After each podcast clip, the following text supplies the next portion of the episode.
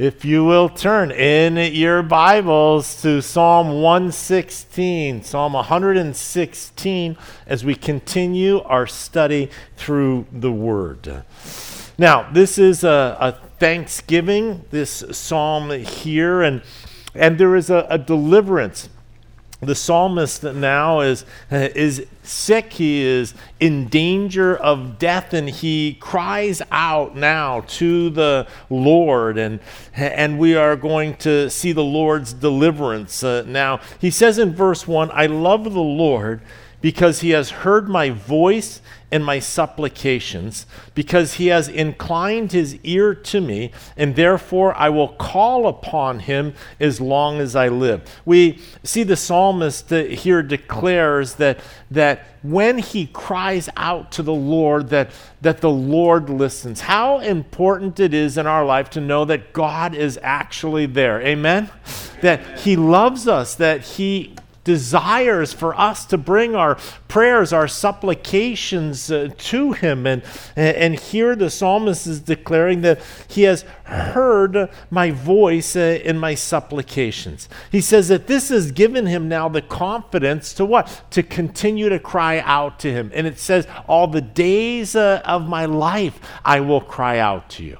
When you cry out and there is no response, then that limits your desire to continue to cry out. But when you cry out and God responds, that encourages you to continue to cry out. And so here we see the psalmist is encouraged and makes the declaration that he is going to call upon the Lord as long as he lives. He says, The pains of death surrounded me. And the pangs of Sheol laid hold of me. I found in trouble and sorrow. Then I called upon the name of the Lord. O Lord, I implore you, deliver my soul. The pains of death surrounded me. There is an absolute certainty, one absolute certainty in life, and that is that your life will end. Amen. Well, at some point in time, you are going to die.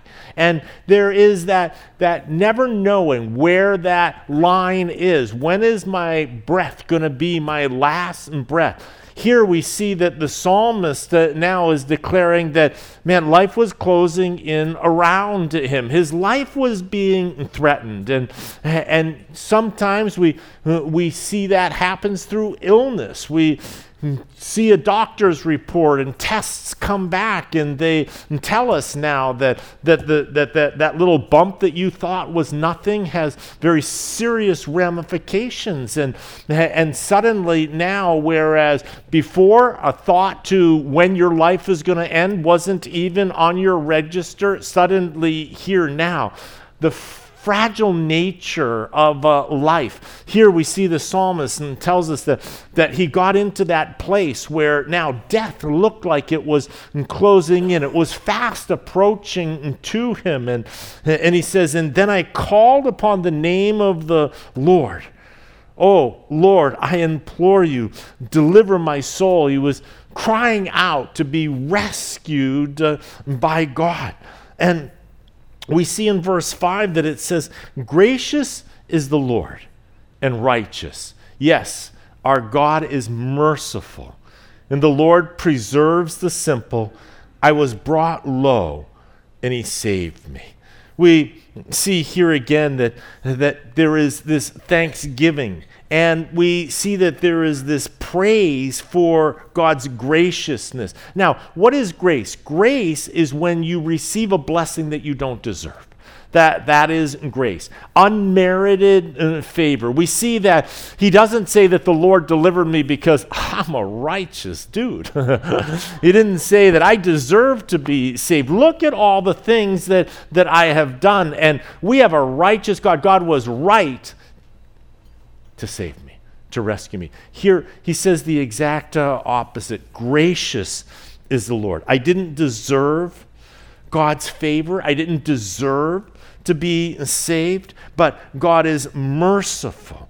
And so, what is mercy? Mercy is not receiving what you didn't deserve. And we all re- deserve judgment. And so, to not receive judgment is mercy upon God And here he says that the Lord preserves the simple. We see humility here again in his approach to God. He, he, he doesn't say that, of course, the Lord is going to preserve me. Look at how important uh, I am. It doesn't say that the Lord preserves uh, the important, but that he preserves the, the simple. And I was brought low. I was brought to a recognition of my unimportance. So oftentimes we can be so puffed up with ourselves uh, that we forget uh, the greatness uh, of God.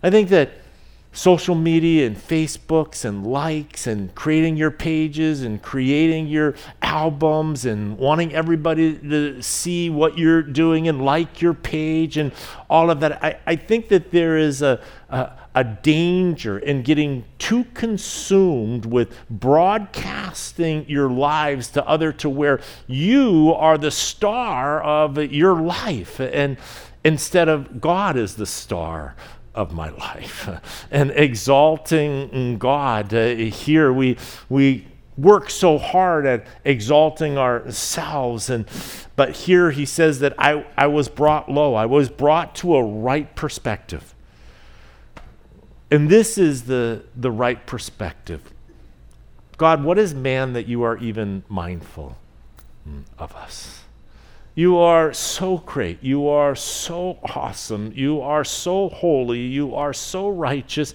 You are so pure. God, it is amazing that you would even be mindful of us. I was brought low.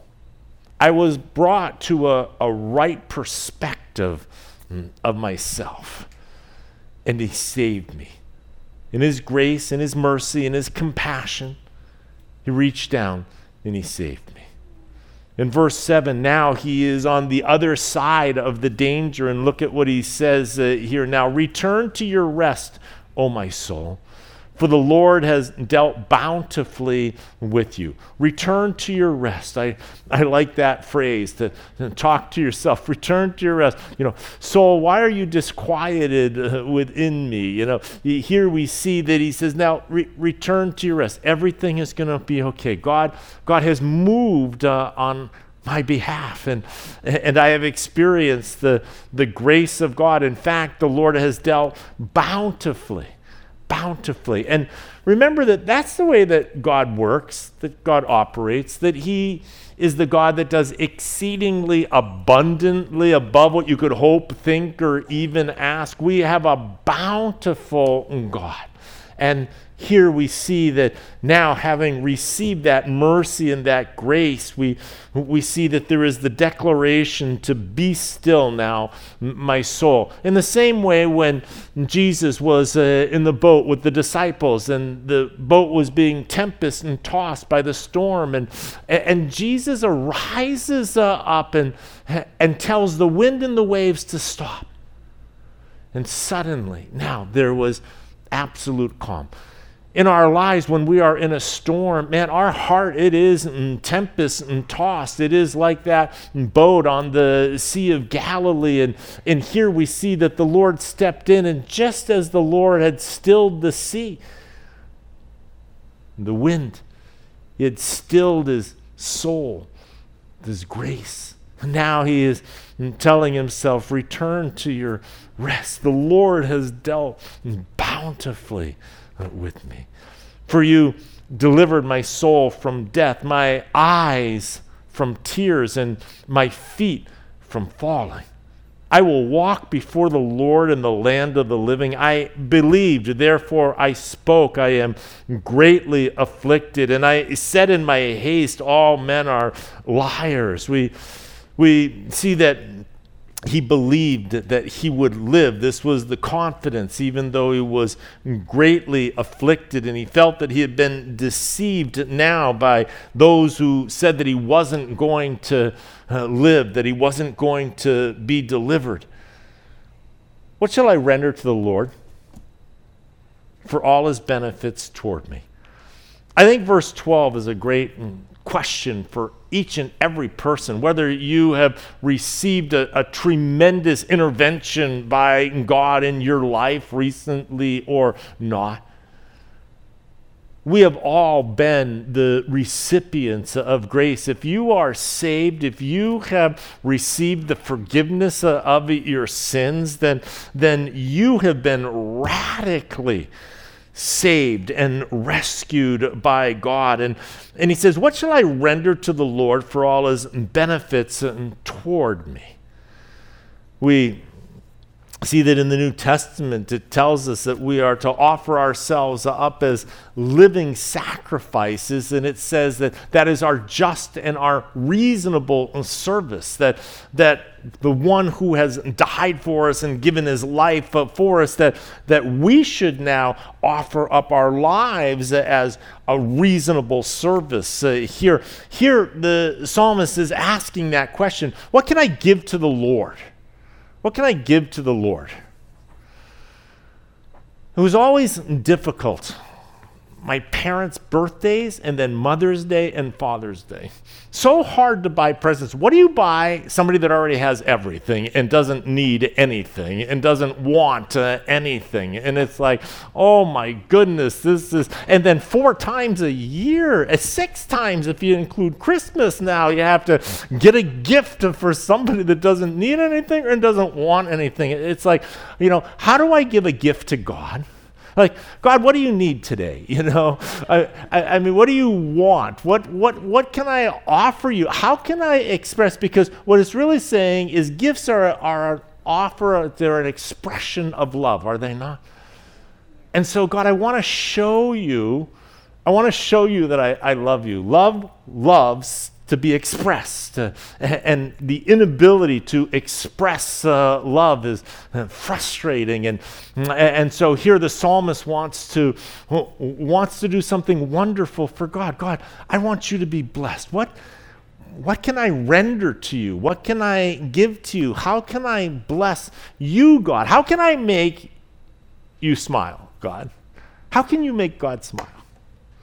How can you cause him to just beam down upon you. And th- this is the, the, the, question that is on the psalmist's uh, heart here. How can I make you smile? I will take up the cup of salvation and call upon the name of the Lord. I will pay my vows uh, to the Lord now in the presence of all his people. Those promises. One way you can make God smile is this keep your promises to God. So many times we make promises God, if you will just get me out of this, I will never, ever, never, never, ever, never, ever, ever again. And, and we make this vow, we make this mm, promise to, mm, to God and, uh, and vows to God keeping our word. God keeps his word to us. Amen. And when we make a promise to, to God, then, uh, then keeping that promise, that, uh, that makes God smile. That pleases God when we reflect his character.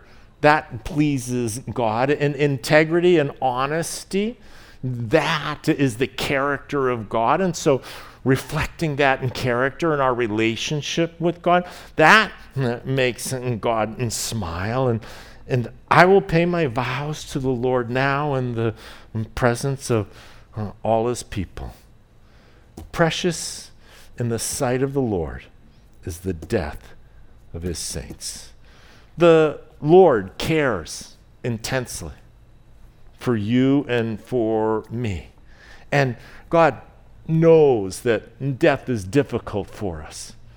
God knows that saying goodbye to loved ones and departing from this life, even though where we are going is so much better than, than where we are departing from. You know, Paul talks about the fact that, that he doesn't know whether he is going to mm, go home to be with the Lord or not. And he says that it would be more profitable for you if I mm, stay here, but he says it would be better for me if, uh,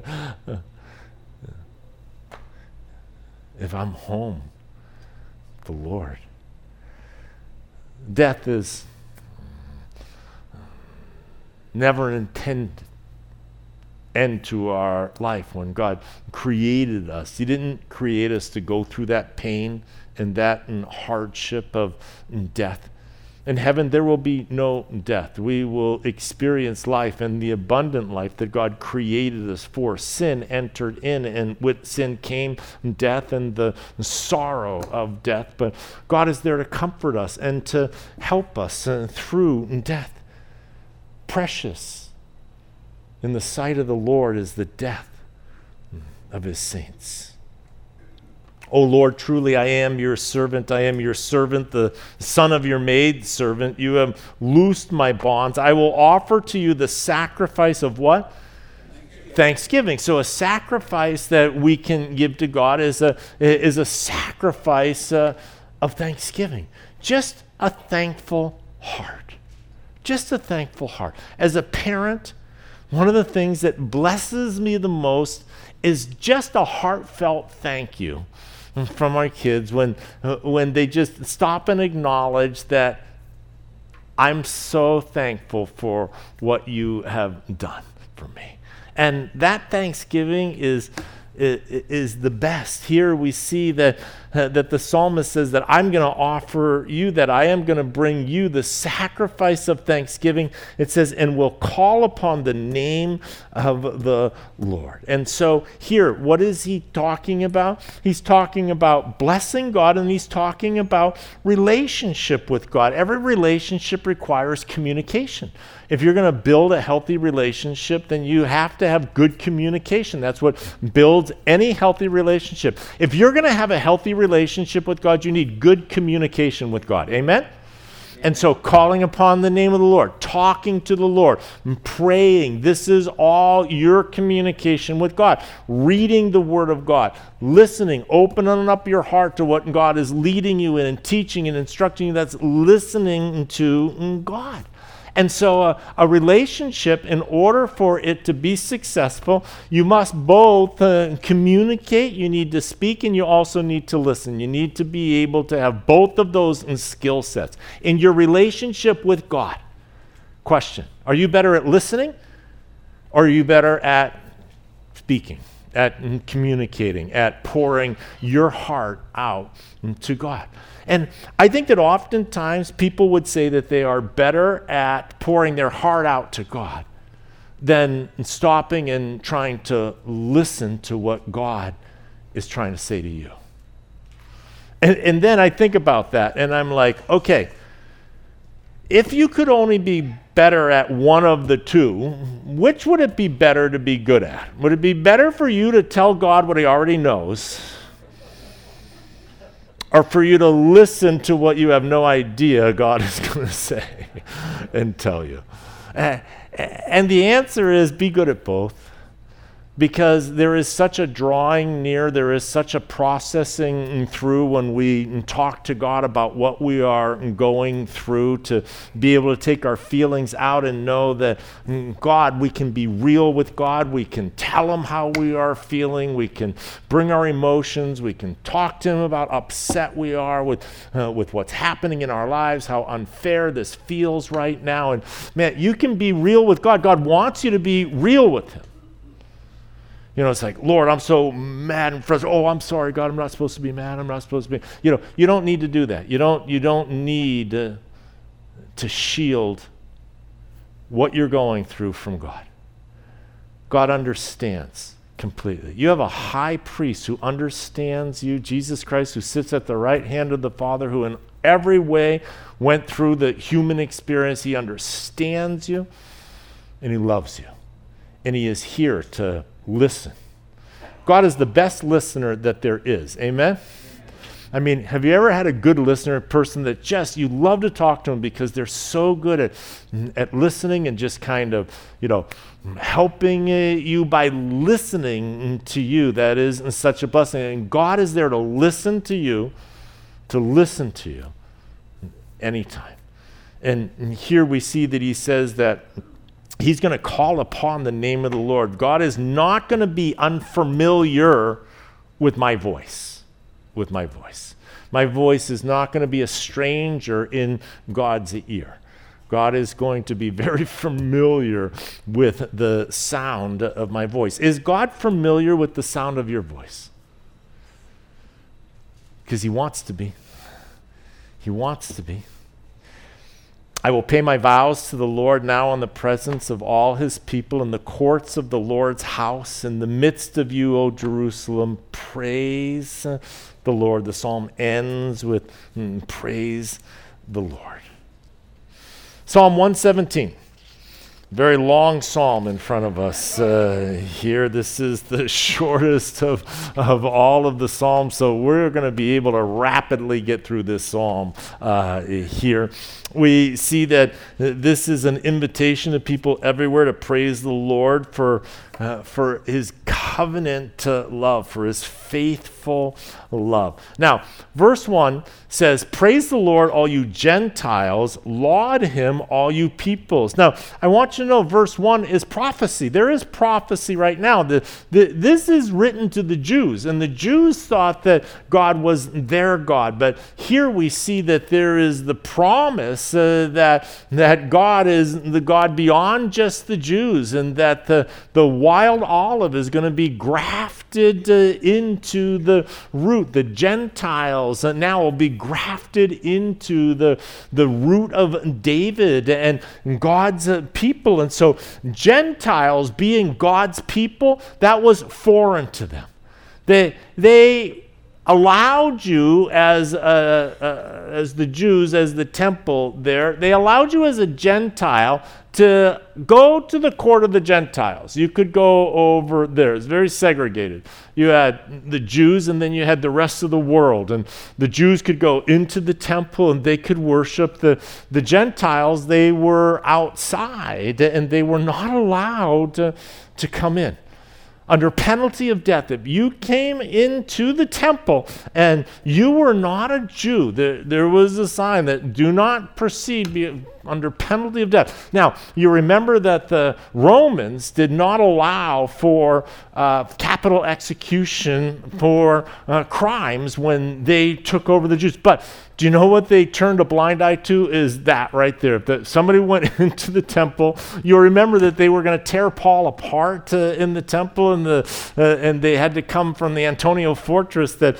that sat over it, and, and the tumult that was uh, going on there. But you were not allowed to go into the temple if you were not Jewish. If you wanted to go into the temple and you were a Gentile, you had to convert to Judaism. You had to undergo, you had to become a proselyte, and you had to undergo circumcision. You had to go through the whole thing to then become a Jew. Then you could go into the temple. So the idea that the Jews had and understood was that the Gentiles will all become Jews and then we'll all be God's people.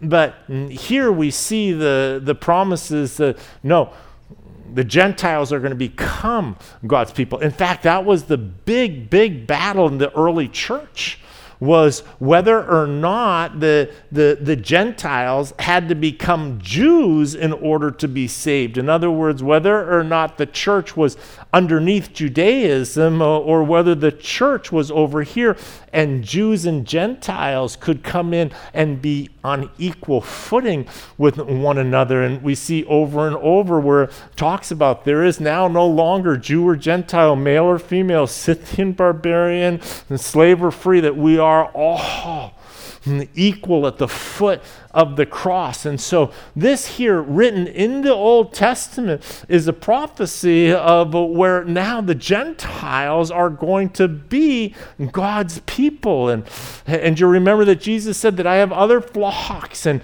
and that was a, a reference now to the church and to the non Jew. You remember how Paul, when he evangelized, he went to the Jew first and then to the Gentile. But we see that there is the encompassing equality in the church that Judaism did not have. And so here we see, praise the Lord, all you Gentiles. Laud him, all you peoples. And to laud means to say praiseworthy things about uh, a person. For his merciful kindness is great towards us. And so here again, we see the mercy of God, the forgiveness of our sins, and the truth of the Lord endures how long?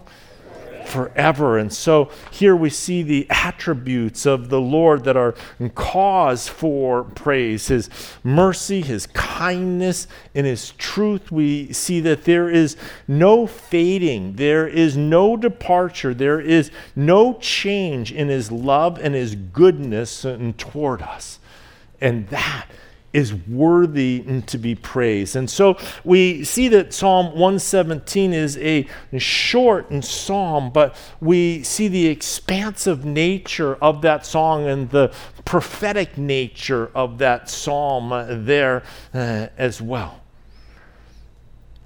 Psalm 118, this is the last uh, of the Psalms that make up what we've been looking at here Psalms 113 to Psalms 118. We see that these Psalms are known as the Hallel Psalms. They're known as the praise Psalms. In fact, they're known as the Egyptian Hallel Psalms because these were the Psalms that you would recite. They would recite these Psalms that, that celebrated the praise of God, but they would recite them at the Passover, they would recite them at the Feast of Tabernacles, and at Pentecost on the, the major feasts. These uh, Psalms uh, would be recited. And one of the ways that you would recite them is as you were coming now to uh, Jerusalem, you would recite them in the temple as well. You also recite these uh, Psalms at the Passover. And so, this last psalm here, so these psalms that we've been looking at, when you look at the Last Supper, when Jesus now sits down with his disciples to enjoy that last meal, these psalms are read as part of the mm, Passover here. And so, this last psalm here, is the last psalm that you read, that you recite at the Passover. And so, as the Lord, you'll remember that they sang a hymn as they were departing out uh, of uh, the uh, out of the, uh, the upper room and they started to head over to the Kidron Valley, across the Kidron Valley into the Mount of Olives. Uh, Judas having departed and Jesus now going over to where he would experience the agony in the garden, awaiting now his arrest. This psalm here was a psalm that Jesus himself sang as he was leaving it now that in the upper room. That's going to be significant because I want you to imagine some of the words in here that Jesus is going to be reciting while he is uh, on his way to his betrayal. There, when Judas shows up and and betrays him with a kiss, you'll remember that he leaves Judas with what you do, do quickly, and, Judas departs uh, into the night. But the next time that he sees Judas, Judas is going to be with a, uh, a group of soldiers uh, and temple authorities that have come now with torches and, and, spears and clubs and weapons to uh, arrest him and swords. We see here that Jesus now is, is going to go and drink the cup that the Father has set before him. But, but this was a psalm that, that he himself recites. And in verse 1, it says, Oh, give thanks to the Lord, for he is good, for his mercy endures how long? Forever. So, this term, His mercy endures forever, this phrase is used 34 times. So, we're going to see that 34 times. His mercy endures forever. His mercy endures forever. His mercy endures forever. And I just find that amazing that as Jesus now is heading over to the, the Garden of Gethsemane, the refrain that is going over and over out of his mouth as he is headed to the cross is, is that God's mercy endures forever. That his mercy endures forever. That his mercy endures forever. I will give thanks to God, for he is good. I will give thanks to God as I am picking up the cup of sin that he is going to now consume and defile himself with all of the sin His mercy endures forever. Let Israel now say, His mercy endures forever. Let the house of Aaron now say, His mercy endures forever. Let those who fear the Lord now say, His mercy endures forever. And so, Israel is the nation, the house of Aaron is the priesthood, and then the whole world, everybody who fears the Lord. And so we have the Jews, the priests, and, and the entire world. His mercy endures forever. I called on the Lord in distress. And the Lord answered me and set me in a broad place. I called on the Lord in distress. Jesus is going to sweat blood. The distress of the cross was so great. The tearing, the ripping apart of the communion and fellowship that Jesus had with the Father from eternity past. Now, as Jesus, who knew no sin, takes sin upon himself, that, that fellowship and communion is going to be torn asunder.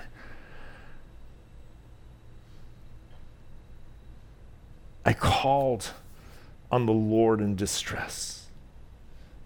Bring your distress to the Lord, whatever is distressing you tonight. Is there anything distressing you tonight at all? Is there anything in your life that isn't absolutely perfect right now that's putting pressure on you? Then cry out to the Lord. Bring your distress to the Lord. I will tell you what God does not want and what you were not created for to suffer in silence. You were not created to suffer in silence. To take your suffering and to hold on to it and to bury it and to just digest it yourself. God has said, Bring your troubles mm, to me. Call out to me in the day of mm, trouble. Lift up your voice mm, to me. He says to me, You have not because you because you ask not, because you're not bringing your troubles to me. You're not seeking my aid, my assistance. We're, we're running to and fro everywhere. But we don't run to God. I called on the Lord in distress, and it says, and, and the Lord answered. He called on, on the Lord. He goes into the, the garden, and you'll remember that he leaves the eight right outside there and then he takes the, the three peter james and john. He, he brings them in a little bit and further with them and then he goes further and he falls down on his face and, and he begins interceding pleading before the lord before the father for strength.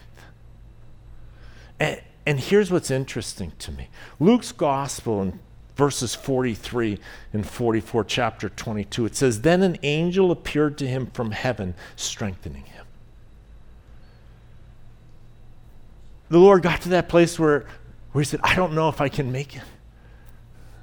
I don't know if I can do this. I don't know if I can get all the way through this to the, to the cross.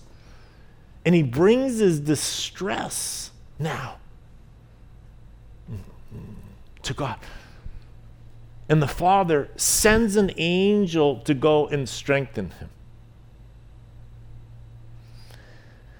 And then Jesus was able to continue. Here's something that I noticed for the first time ever in my mind, I always saw Jesus' agony in the garden. I see him sweating blood. I see him crying out to the Lord. And then I, I, I, see him crying out, and I see God sending the angel to minister to him, and then him arising and standing up, and now come, let us go from there. No.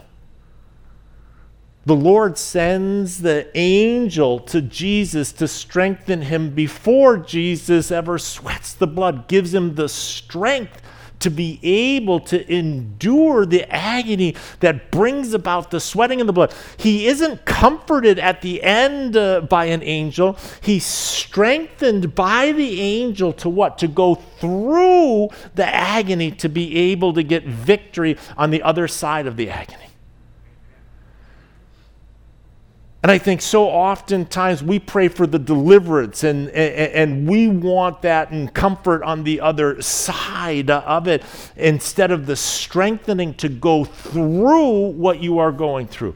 Are you in any discomfort right now? Is our culture or COVID 19 or anything causing you any discomfort whatsoever? And, and this is what I know I just wish COVID would go away. right? We, we want deliverance uh, from it. But here we see that, uh, that the angel was sent to strengthen Jesus to be able to go through it and to be able to agonize all the way through to victory and to glory. I called on the Lord in distress. Jesus now is reciting this as he is headed over to the, the Garden of Gethsemane. And the Lord answered.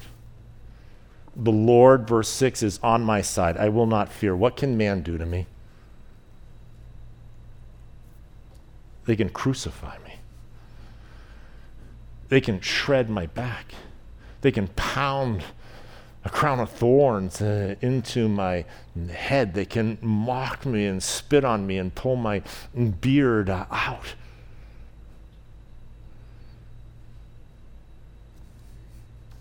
But the Lord is for me among those who help me. And therefore I shall see my desire on those who hate me. In this battle between Satan, death, and sin, we see that Jesus will have the ultimate victory. I will see my desire. I will take death into the grave and I will come back out and I will destroy death. In Hebrews 13, 6, it says, So we may boldly say, The Lord is my helper. I will not fear. What can man do to me? We see again that the issue is, What can man do to me? What, what can man do to affect my relationship with God and my eternal destination? And the answer is nothing. The Bible tells us to be absent from the body is to be is to be present with the Lord. And Jesus himself said, What does it profit a man if he should gain the whole world and lose his soul? How can a man, can a man affect uh, the condition of your soul and your eternal destination? And man can't touch that. The Bible says that if you're born twice, you only die once. But if you're only born once, you will die mm, twice. And so, what can man do to me? They can do nothing to my eternal relationship mm, with God. It is better to trust in the Lord than to put confidence in man. It is better to trust in the Lord than to put confidence in, in princes. It's better to turn to God than to trust in human resources. All nations surrounded me. But in the name of the Lord, I will destroy them. They surrounded me. Yes, they surrounded me, but in the name of the Lord, I will destroy them. They surrounded me like bees. They were quenched like a fire of thorns. For in the name of the Lord, I will destroy them. We see three times in the name of the Lord uh, that I will destroy them actually means circumcised, the word for circumcised. They will be cut off in the name of the Lord, they will be cut off.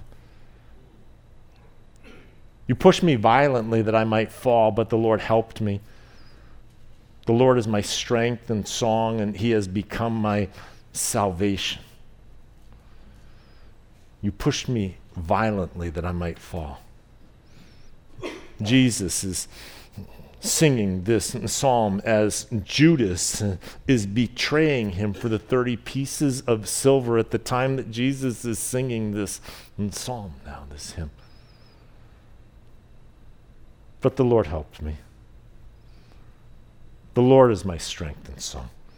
and he has become my salvation. The voice of rejoicing and salvation is in the tents of the righteous. The right hand of the Lord does valiantly. The right hand of the Lord is exalted. The right hand of the Lord does valiantly. And I shall not die, but live and declare the works of the Lord. And the Lord has chastened me severely, but he has not given me over to death. Open to me the gates of righteousness. I will go through them and I will praise the Lord. This is the gate of the Lord through which the righteous shall enter. Open to me the gates of righteousness. And Jesus went to the cross to do exactly that, to open up the gates to eternal righteousness. And I shall not die but live. Jesus says, I have the authority, I have the power to lay my life down, and I will pick my life mm, back up again. I will praise you, for you have answered me and have become my salvation. Ready for this? The stone which the builders rejected has become the chief cornerstone. And this was the Lord's doing. It is marvelous in our eyes. On the way to Gethsemane,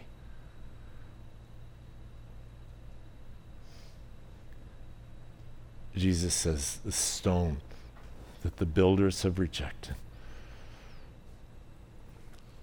The builders are the religious leaders. And as Jesus is going to be arrested by who the temple guard uh, from the religious leaders. That stone that, that they are rejecting is going to become the chief cornerstone of the church. And this was the Lord's doing. It is marvelous in our eyes. It's marvelous in our eyes that Jesus is the chief and cornerstone, but, but it's not marvelous to be rejected. It's not marvelous to be betrayed. In verse 24, though, this is the day the Lord has made, and we will rejoice and be glad in it. And Jesus is reciting that on his way over to the Garden of Gethsemane. Save now, I pray, O Lord. O Lord, I pray, send now prosperity. Blessed is he who comes in the name of the Lord. We have blessed you from the house of the Lord. These are the, the, the same words now that the crowds shouted out at the triumphal entry as Jesus uh, made his way and his approach just a, a, earlier in that week. Blessed is he who comes in the name of the Lord. And Hosanna translates the save now. That's the Hosannas. The, as he's going to the Garden of Gethsemane, the echo of the Hosannas and the save nows are being recited in the very psalm that the disciples and Jesus. God is the Lord, and he has given us light. Bind the sacrifice with cords to the horns of the altar. Jesus is the Passover lamb. He is the sacrifice that is going on to that altar. And you are my God, and I will praise you. You are my God, I will exalt you. Even as Jesus himself is going to be bound and taken into in captivity. And like a, a sheep before its shearers, he is silent and utters not a word. Oh, give thanks to the Lord, for he is good. For his mercy endures how long? Forever. Forever. Let's pray. No greater love is a man than this, and he would lay down his life for a friend. We cannot even begin to comprehend the depth of your love toward us. But you demonstrated it by taking our sin upon yourself and going to the cross. Jesus, thank you What can we offer to you? How can we demonstrate our love for you? We will bring a sacrifice of praise and thanksgiving to you. So, Lord, help us if we are in distress in our life right now. So much distress. May we cry out in our distress. And Lord, may you send a messenger, send an angel, Lord, to strengthen us, to be able to go through our trials well, to be able to stand up underneath the discomfort, the distress, the hardship, the uncertainty, Lord. Certainly, we have not anguished to the level of sweating blood uh, in our life. And so, God, thank you for the example of Jesus. And help us now to cry out in our distress and to be strengthened by you. And it's in Jesus' name we pray. Amen. Amen.